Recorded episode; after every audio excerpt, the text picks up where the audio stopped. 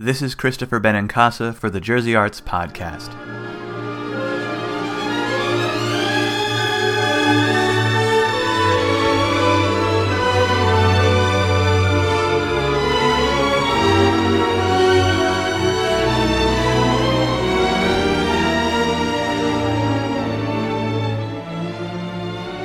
That's Tchaikovsky's famous symphonic take on Romeo and Juliet. This year, the New Jersey Symphony Orchestra's annual Winter Festival, which kicks off on January 9th, celebrates the genius of Shakespeare with music inspired by his greatest plays. I recently spoke with the NJSO's music director, Jacques Lacombe, about creating this year's festival. It's called Sounds of Shakespeare. The Winter Festival for NJSO is always a, a moment where we try to explore uh, different ways to present music. Uh, for instance, this year I have this collaboration with the Shakespeare Theatre Company of New Jersey presenting, uh, well, parts of Romeo and Juliet, the play, combined with the music by Prokofiev, the, the ballet. So it's telling the story of Romeo and Juliet, um, Shakespeare, uh, from a musical point, but also from, from, from the text itself. And it's a combination of both, which in a way uh, is kind of a, a, different, almost a different artistic object in, in, a sense, because the fact of combining actors with the music. So, so some of the story is only told by the by the music, some is is told by by by the actors, and some is uh, sometimes it's combination of both. So that that's that's an interesting thing to do for me. And the other thing is also having this theme. Shakespeare has inspired so many, you know, artists. I mean, it's incredible.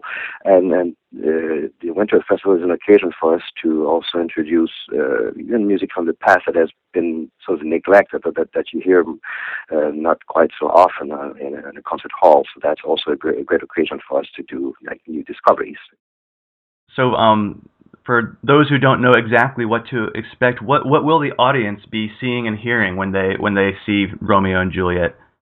It's basically using the music that, that Prokofiev wrote for the ballet, uh, based on Romeo and Juliet, and to have also the actors covering pretty much, uh, you know, not all, obviously not all the play, but the, the, the key moments of, of, of, the play with, you know, costumes, props, and, and, and light, and, and all of that. So it's a bit of a theatrical experience combined with uh, a musical experience, and I think in in a sense, it's it's it could be it can be very very powerful because to combine all these art forms together to to tell one of the you know best stories ever written is is something that is very very powerful. Okay, so let's hear some of the music from Romeo and Juliet. Um, I was going to use the Gounod uh, clip. What can you tell us about uh, this piece and and this uh, composer? Well, uh, being you know French speaking, uh, I'm I'm partly you know uh, attached to French music, and and and I, opera is something that is takes a big part of my uh, of my career. I conduct operas all over the world, and especially French operas. So Gounod was at something very refined in terms of uh, melodic invention, and it's it's it is a very subtle art and uh, I just I just love doing doing this repertoire, and it's so well written for the voice, and the orchestra can color uh, whatever the the, the the, soprano is is doing, uh, or you know in that case soprano or, the tenor, and uh, it's it's just it's it's like uh, it's like almost playing playing a game with with our soloists when I conduct uh, a piece like Romeo and Juliet. So I just love it.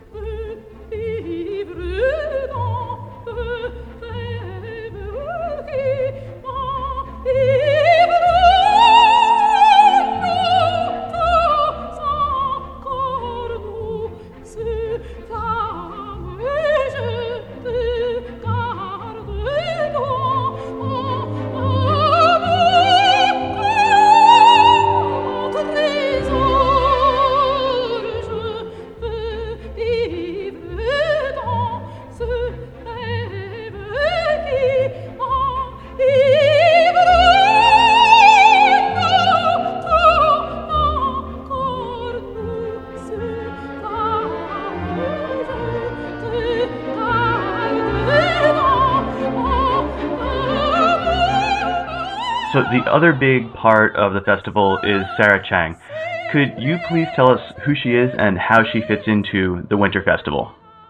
Well, Sarah Chang is one of the, I guess, leading musical personalities in the world. I've had the pleasure to work with her uh, on many occasions. And the last collaboration we had together, Sarah and I, with NJSO, uh, she mentioned that there was this this piece written for her, uh, suite. Uh, made from the West Side Story, uh, and uh, written by David Newman. And I think he, she premiered the piece at the Hollywood Bowl maybe a year and a half ago. And Sarah is this this combination of you know great character fantastic technique and and and very very you know strong personality and I think she uh, in, in, a piece like uh, like West Side Story which has been specifically written for her she will she will be just brilliant and uh, that's I mean, it's it's such a it's such a perfect uh, piece for her because it can show many different uh, you know aspects. Could be lyrical, could be jazzy, could be uh, sometimes a bit more uh, rough violence, uh, perhaps. And so there's all these these colors are in the piece, and she she she will be just perfect in this. And we have her for two weeks as artist in residence, which is uh, something we haven't done in a long time. And uh, it's it's it's a really privilege to have to have her present, and we'll be performing in the six different venues that we, we visit regularly with Sarah. So we're very proud of that. Well, let's listen to her play so our audience can get a better sense of who we're talking about here.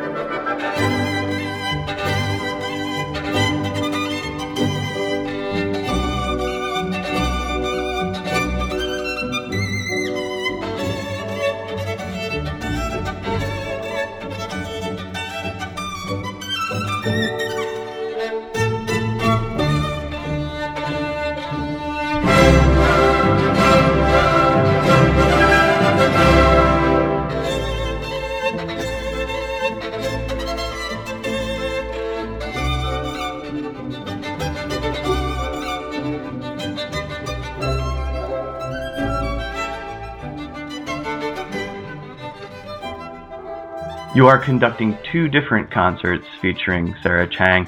Um, what what are they, and how did you uh, put them together? How did they take shape? Well, the, all the works that we'll be uh, presenting are all, you know, inspired by uh, Shakespeare as, as uh, the main theme of the festival, and it's a combination of uh, works that are more known, if you will, and some that's, that are rare, more rarely performed, like this Tchaikovsky Romeo and Juliet with the overture fantasy is, is played all the time. But there's also another work uh, that he that he that he did on Romeo and Juliet, but with a soprano and a tenor, and that's more rarely performed. Uh, one thing I'm particularly looking forward to conducting is uh, on our last program of the Winter Festival is this uh, piece by uh, Elgar called Falstaff, and again that's that's something I personally I've never heard the piece in, in, in concerts. So it's it's, and I'm sure that people will be delighted to, to discover the, this piece that is uh, again rarely performed by this great British composer.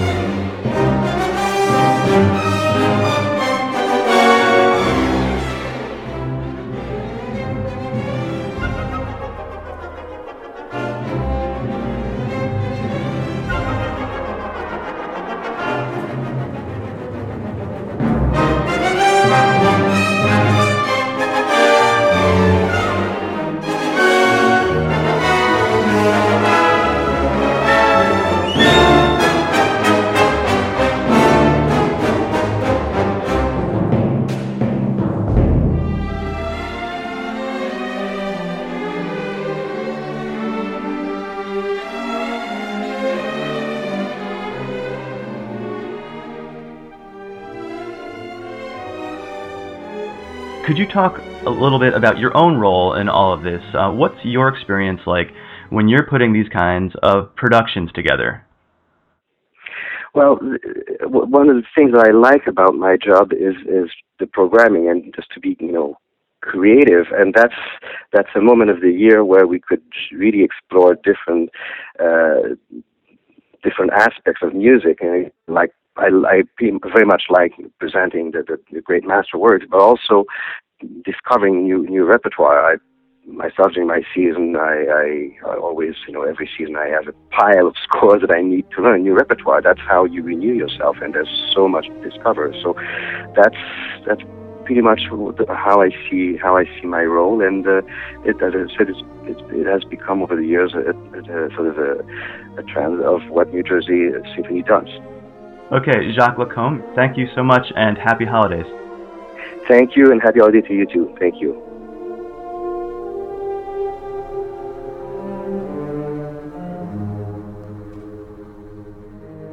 The New Jersey Symphony Orchestra's Winter Festival Sounds of Shakespeare runs from January 9th through the 25th. For more information on the Winter Festival and related events, visit njsymphony.org slash winterfestival. And for more information about the arts in New Jersey, go to jerseyarts.com. For the Jersey Arts Podcast, I'm Christopher Benincasa. Thanks for listening.